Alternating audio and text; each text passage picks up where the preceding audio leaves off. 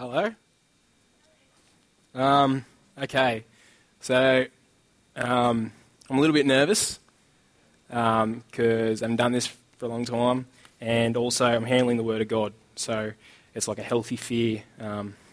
This is a spoken Word of God, and tonight I'm bringing it to you. So bear with me. But tell you what I love about this passage in the first line. Well, yeah, the first line, Jesus comes and reclines at the table, and it's like... Yeah, I imagine like a baos, like a big baos, and he's sitting back at the table with his feet on the chair, and people come in like, oh, I love you kind of thing. Like the Don, kind of like reclining, which is sick. I just thought of that then, and I really enjoy that. So here's the deal. I'm preaching off my iPad because I didn't want you to see how small the writing is. It's like size 8 Helvetica, and I've got about 15 pages, so bear with me.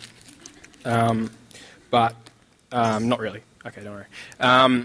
So I'm talking about hypocrisy, which sucks. Heaps don't like the theme, but it's in the Bible, and we all deal with it, and it's a massive problem, and we can't escape it, so strap yourselves in. So in the past few weeks, I've been undergoing a few life changes, and I've been really struggling to read the Bible regularly. My prayer times have been suffering. So I was coming into this, and I knew I was preaching on hypocrisy, and I was like, oh man, heaps shouldn't be doing this. Like, I didn't feel comfortable to stand up in front of you and speak to you about what you guys should and shouldn't be doing when I was struggling myself. I felt like I'd be a hypocrite to do it. But then I had a chat to Jono, and we were chatting, and we kind of just figured out that, this way I'm preaching to myself as well as you guys, and it was sick. I got a lot out of it. So tonight I'm talking to myself as well as you, because no one can escape this issue. So yeah, hypocrisy. But I think you're going to find tonight that this is a different form of hypocrisy. So like what we normally think of as hypocrisy is like, I love God. Yeah, maybe I stuffed up this week. I swore a few too many times. I might have gone out and done something I shouldn't have. Stuffed up. But this is a bit of a switch of that. What we see here is like these people are getting everything right on the outside, but it's their hearts that are wrong. Whereas we think of ourselves sometimes as, yeah, I love God, yeah, but I can't do this. So this, I'd say, is more serious because they think they've got it all right, and that's not a good place to be in, as we'll see tonight. So religiosity. Okay, so there's all types of religious acts. You've got Catholic Church, and they do rosary beads, they have confession, Stations of the Cross and stuff. The Anglican Church has like robes, candles, different kind of like my mum goes to a uniting church, and leading up to Easter or Christmas, they'll light a candle each week. It's like a religious act. I don't know what it means, but they like to do it. And the Islamic faith, they have to get down a certain amount of times each day, pray to the west or the east or whatever, and that's what makes them right with God. But Christianity, depending on what circle of Christianity you're in, we like to think of ourselves as in a relationship, not a religion, and there was that massive video that circulated a while back, which was pretty sick, but like it's true, but in saying that, we still all are religious, and we still try and justify ourselves by doing religious acts daily. So it can be like,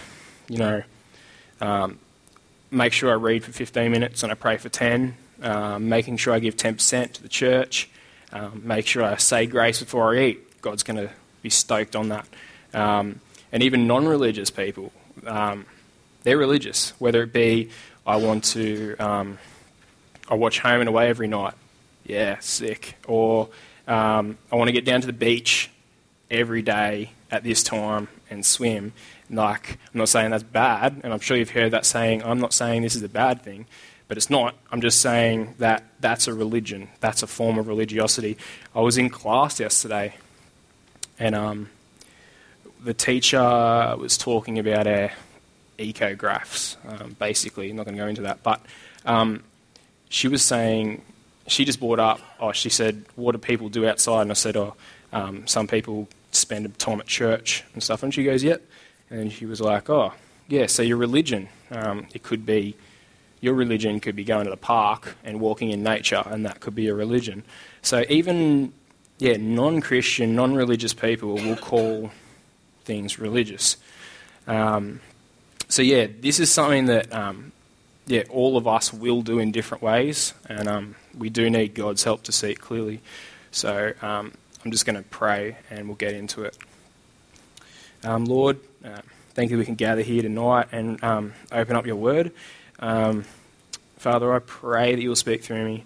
You will convict people, you will challenge people, you will make people see that they're loved and that you made a way, Father God, so we didn't have to do these things. Lord, I pray that we'll be attentive and your word will shine through. Amen.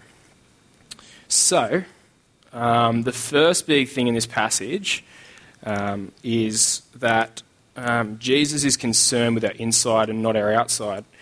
So, here in Luke 11, what we see, Jesus has just done a whole lot of teaching, and then one bloke invites him back to eat with him.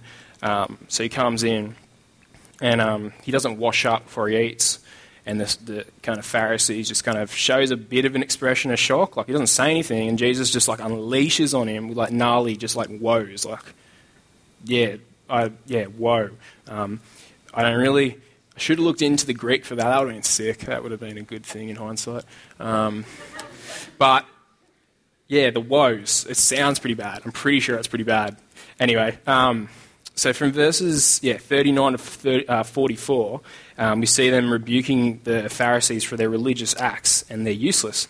So I'm just going to run through it heaps quick and give you a quick explanation of what each of these things mean. Because when I first got this, I was like, oh yeah, I haven't talked for a while. Let's just have a read. What? And I freaked out. Like, I was like, man, is this a joke? Have you tried to catch me out in doing something? And I was like freaking out. I was like, that's hectic. I don't know what that means. So hopefully that I've looked into it enough so I know what it means, so that you will know what it means, and we'll be all good. So 39 to 42. Then the Lord said to him, now then, you Pharisees clean the outside of the cup and the dish, but inside you are full of greed and wickedness. You foolish people. Did not the one who made the outside make the inside also? But now, as for what is inside you, be generous to the poor, and everything will be clean for you. So that was like the first thing, and I was like, oh no, and I'm a bit out of my depth, but let's tackle that one. So the Pharisees were heaps concerned with the outside, what they did, what they said, but the inside was neglected, as we see there. They were full of corruption and wickedness. At that time, what they were doing was corrupt. And here, Jesus is saying, be merciful in your heart, not just by showing it. So if that mercy comes from the heart, your external actions of mercy will be legit. That's what he means by everything will be clean for you. I was like, what does that mean? Does that mean if they're merciful, they'll be saved? It actually basically means if you're merciful, your actions will be clean. They won't be dirty actions. So that's what that means. 43, we see him say, woe to you Pharisees, because you love the most important seats in the synagogues and respectful greetings in the marketplaces. It's pretty similar application to the last verse in that outside, inside. But just quickly, back in that day, so we have church the way we have it, back in synagogue times, without going too far into it, the congregation would sit, and then the Pharisees would sit facing them. So basically, it was more that everyone... So just say, you guys sit here, and all us leaders sit up the front so that you guys can see what we do. Like, oh yeah, look at us, we're sick, we're holy, we lift our hands, that kind of stuff. So that's what they were doing. They wanted people to see them do sick religious stuff, and they'd be like, yeah, this is heaps good, because they were respected. And then you see these greetings, and I'll explain them. Basically, it's not just saying, hey, how are you? It's like they would get up in public places, whether it be marketplace or something, and it would actually be like a ceremony, heaps elaborate, and depending on, you know, if you are heaps high up or whatever. These ceremonies could last heaps long. So they just loved the attention. Like, they loved everyone to see what they were doing because they felt pious and stoked. They were just like, yeah, this is sick. Like, if I'm heaps good at something, I want people to see me doing it. But it's not so much the case with our religion. 44, we see, woe to you, because you are like unmarked graves, which people walk over without knowing it. So this is like a massive, massive insult. So these guys are so bent on keeping everything perfect and clean. They're like, yeah, they spend their lives to just to be perfect, basically. And Jesus here calls them tombs. So what this means, like back then, if you would touch a grave, you'd become ceremonially unclean. Ceremonially unclean. And Jesus called them unmarked graves, as in they look alive, but inside they're full of wickedness and full of death. So anyone that comes in contact with them by this means that they're unclean. So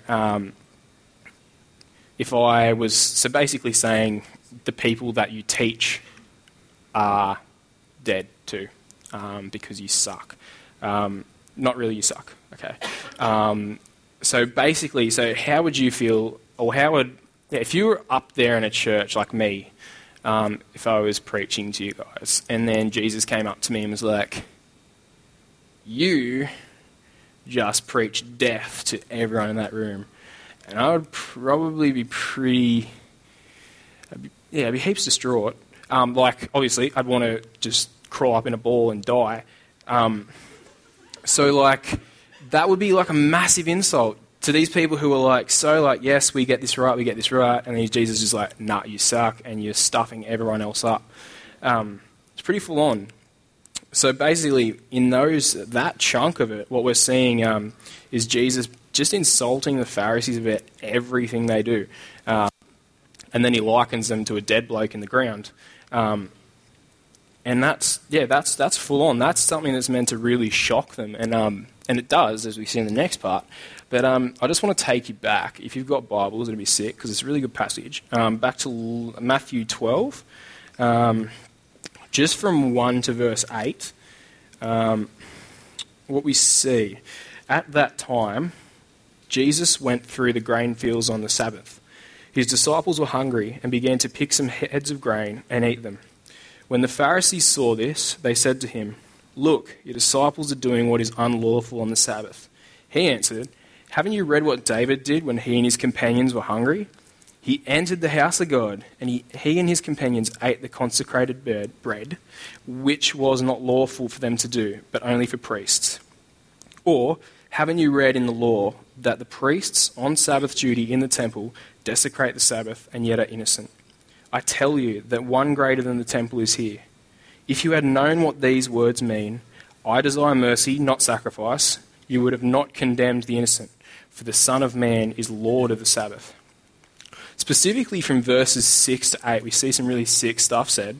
We don't have heaps of time to dig into it, but the disciples are being rebuked for doing unlawful things on the Sabbath, which basically you couldn't do much on the Sabbath, and you still can't. I've got Jewish friends, and they don't do much on the Sabbath. They shut off their whole community, and this is in Melbourne.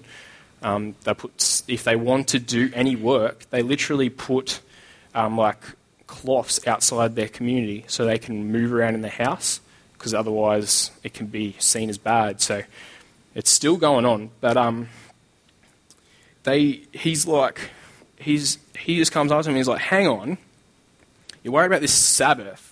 I'm here, and I'm more important than this Sabbath." And then he comes in with this rebuke, and these words, I lost it. The words, "I desire mercy, not sacrifice," come back from Hosea 6:6. And these guys all knew this stuff. And he was like, if you could actually understand the words that you know, you would see that "I desire mercy, not sacrifice." And that kind of ties in nicely with Luke 11. So that's sick. So what does all this stuff say about who Jesus is and what he values in his followers? See, to me, it's pointing out that he's not so concerned with what acts I do as what I do with him, and then consequently who I am. So not worried about so much what I do to show people, so much as what just naturally flows out of me. The point he's trying to make is once we get our hearts right, with Jesus in his rightful place, the outward actions are all just going to naturally flow out of that. So it's a heap. I don't know if I really like this little application-y thing. It's not an it's an illustration. I don't know if I really like it, but I'm going to say it, and you guys can be the judge. But so imagine there's this chick or this dude that you like, and you're kind of like, yeah, I could see that working. But I don't know if I actually like them. So you think, I might try and start liking them. So in an effort to do that, you take them out to dinner, you buy them chocolates or flowers or marbles, and you're doing these things. Don't buy, but if you're a girl, buy guys marbles, not guys. No, you can... If you're a guy, you can buy girls marbles, but they prefer chocolates or flowers. If they're lactose intolerant, get them flowers. But actually, I'm going off a little bit. So let's just dive back into the Bible and not so much life lessons with Adrian. We'll get back to that another day. Anyway, so how do you think that's going to go for you, spending money on someone to make yourself like them? Like, if you actually like someone, if you actually really like someone, how much easier is it to do things for them? Like, if I like someone, I want to be like, oh yeah, I want to spend money on them, I want to do anything for them, because it flows out of that heart. It's like, it's already there, it's easy to do. And that's what Jesus is saying. Just get your heart right first and then come to me. Not stop smoking, stop swearing, stop drinking, then you can come to church, then you can come to me. It's like, come to me and everything's going to flow from that. I want you as you are, broken, because I can fix you. So I just want to go through the next part. Hopefully I'm not taking too long. You guys still awake? Some of you are. That's good. Woo! Okay, so I'm going to have a drink because I'm slowly choking. I'm holding it well. Okay, so the second thing we're going to quickly run through. Okay, calm. The second thing we're going to run through is from pretty much 45 to 54, and the second point is that hypocrisy can distort God's word. So what happens here, the lawyer's kind of like, hey, man, you're insulting him, but this kind of sucks for me too. And Jesus is like, of course, I'm about to turn on you, so get ready for it.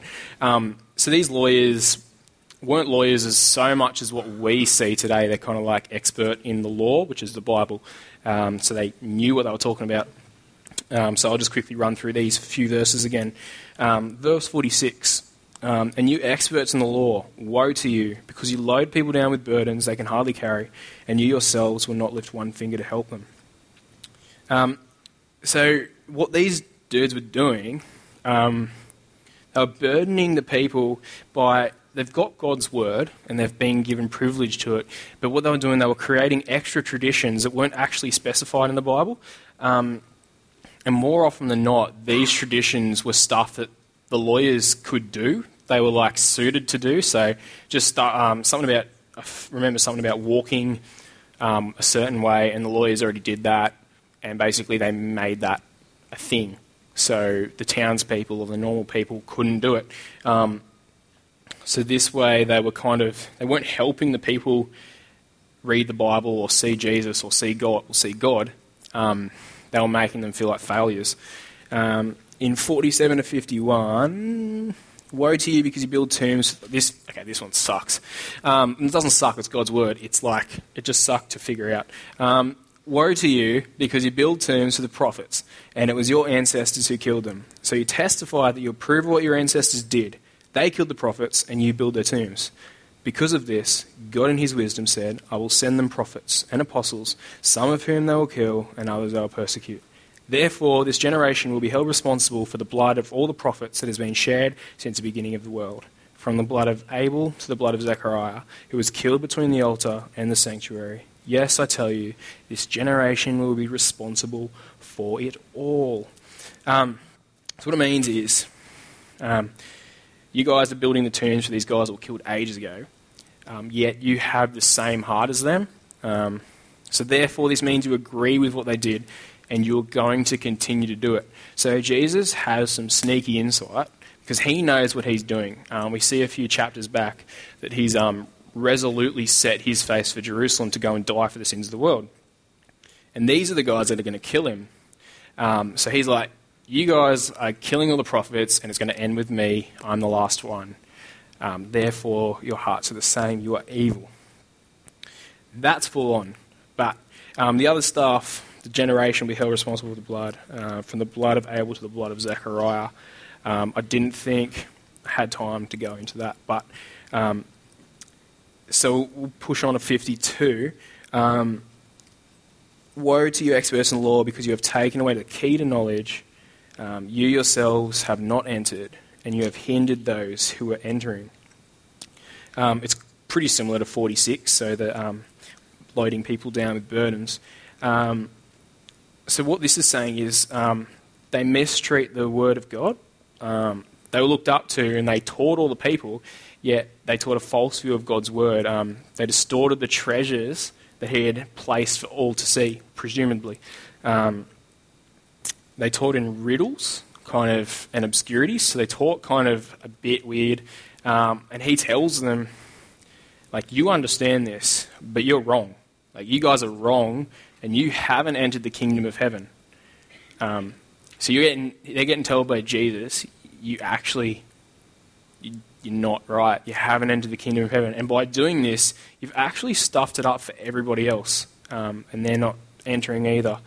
So that's another massive rebuke. So these guys, what we've seen is just a bunch of people who seem to be good. They see themselves as sick, but Jesus is like, you're not, I can see your heart. So to be honest, I struggled to get a heap of application out of that last chunk, apart from don't kill Jesus. So don't kill Jesus. But on the flip side, what I'm going to tell you, you guys come to church or youth, some of you come weekly, some of you come a bit less regular, but some of you come to G teams and stuff. You guys need to rejoice and be stoked about the fact that you've got the Word of God easily accessible. Back in these days, people didn't really have the Word of God, so they had a tough time of learning about the God of the Bible and Jesus. They could get in. There wasn't obviously printing presses as much. There wasn't at all. They had people writing it. I don't know why I added that in there, but yeah, they So you guys have got Bibles, and if you can't afford a Bible, there's a library if anyone uses them anymore. But you can get free Bibles. If you go to a hotel room, then you can get it out of the... Oh, wait, but then you've got to get a hotel room. I'm pretty sure the church has free Bibles. Yeah, so if you want a Bible, go get a Bible. It's sick. Otherwise, I got on my iPad. You can get it on your phone and on the internet. But yeah, you guys come to G Teams. You've got daily reading notes. There's online sermons you can listen to, which are awesome. Gospel Coalition, sick, if you want to check that out. And you got weekly preaching. So I want you to understand that you can't take this stuff for granted. When you hear these messages, you've got to test them. So check what I've said. Check the Bible. Make sure it's true. And don't get bogged down by extra traditions that are being preached to you that might not be biblical, because you guys have been given the key to life. Like, everything about Jesus, like the key to life. You know the death and resurrection. So don't waste it, and you can't hog it. You've got to spread it. So I'm just going to close up now, start wrapping up. So the underlying theme of this passage is your actions can't please God. A lot of the time, when you're younger, just say you're younger and you're given a gift, you're like, sick, I love this, thanks. Sometimes you don't say thanks. But when you get older, I don't know if you guys are at that stage, you might be, you feel a bit more obligated to give back to someone, or I have a hard time getting a gift without feeling like, oh, I want to repay in some way. That can be a dangerous mindset with the gospel, because you've been given the ultimate gift of life, and you're going to get to a stage, and you might be there now, where you're thinking, like, this is where my religious acts come in. Like, oh, I feel like I'm going to, I want to do these things to please God. You can't do it. So lucky the story hasn't ended there. We've seen a few weeks back that Jesus has resolutely set his face out for Jerusalem. He's going to die, he's going to rise again, and he's going to offer a way to please God. So there could be a few groups here tonight. You could be someone who comes to youth or church each week. You know all the answers, you know how to play the part, but you don't actually know the God of the Bible. You're in a really dangerous place. It's a place that requires only one response. You've got to get down before the God who created everything and admit that you actually need him. You can't please him yourself, and that you have to rely on that sacrifice that was made on the cross 2,000 years ago, and accept that, yeah, you actually can't do it alone. And if that is something that worries you, then you should talk to someone about it. Are you one of the people that comes here week in and week out and just zones out, gets on the text, Snapchats, whatever you kids are doing these days? If that's you, I just want to ask why, because I can guarantee you that us leaders that come here, we don't come here because we've got nothing better to do. Like, I used to have sick Friday nights. I've got heaps of friends, and I don't see them much anymore. But that's because you guys and your eternal resting places are much more important than whether I hang out with my mates. Like, we believe this stuff to be true. That's why we get here, and we preach it to you. That's why we spend time with you. So if you understand that, you've got to start to question your mind, why is this so important to them? What am I missing? Please don't be desensitized to the Word of God. You can listen to it over and over again and have it harden your heart to it. You've got to be open. Actually ask the questions. Because we believe this that much that we're willing to give our lives for it. So you've got to understand why we feel that way. So let it sink in and don't let it harden your heart. If you're new tonight, and you're kind of like, sick, tombs, killing prophets, these Christians are nut jobs. I want you to see this as a form of encouragement. I want you to forget about that. The main thing I want you to hear tonight is you don't actually have to fix yourself before you come to God. Like I said earlier, don't give up smoking.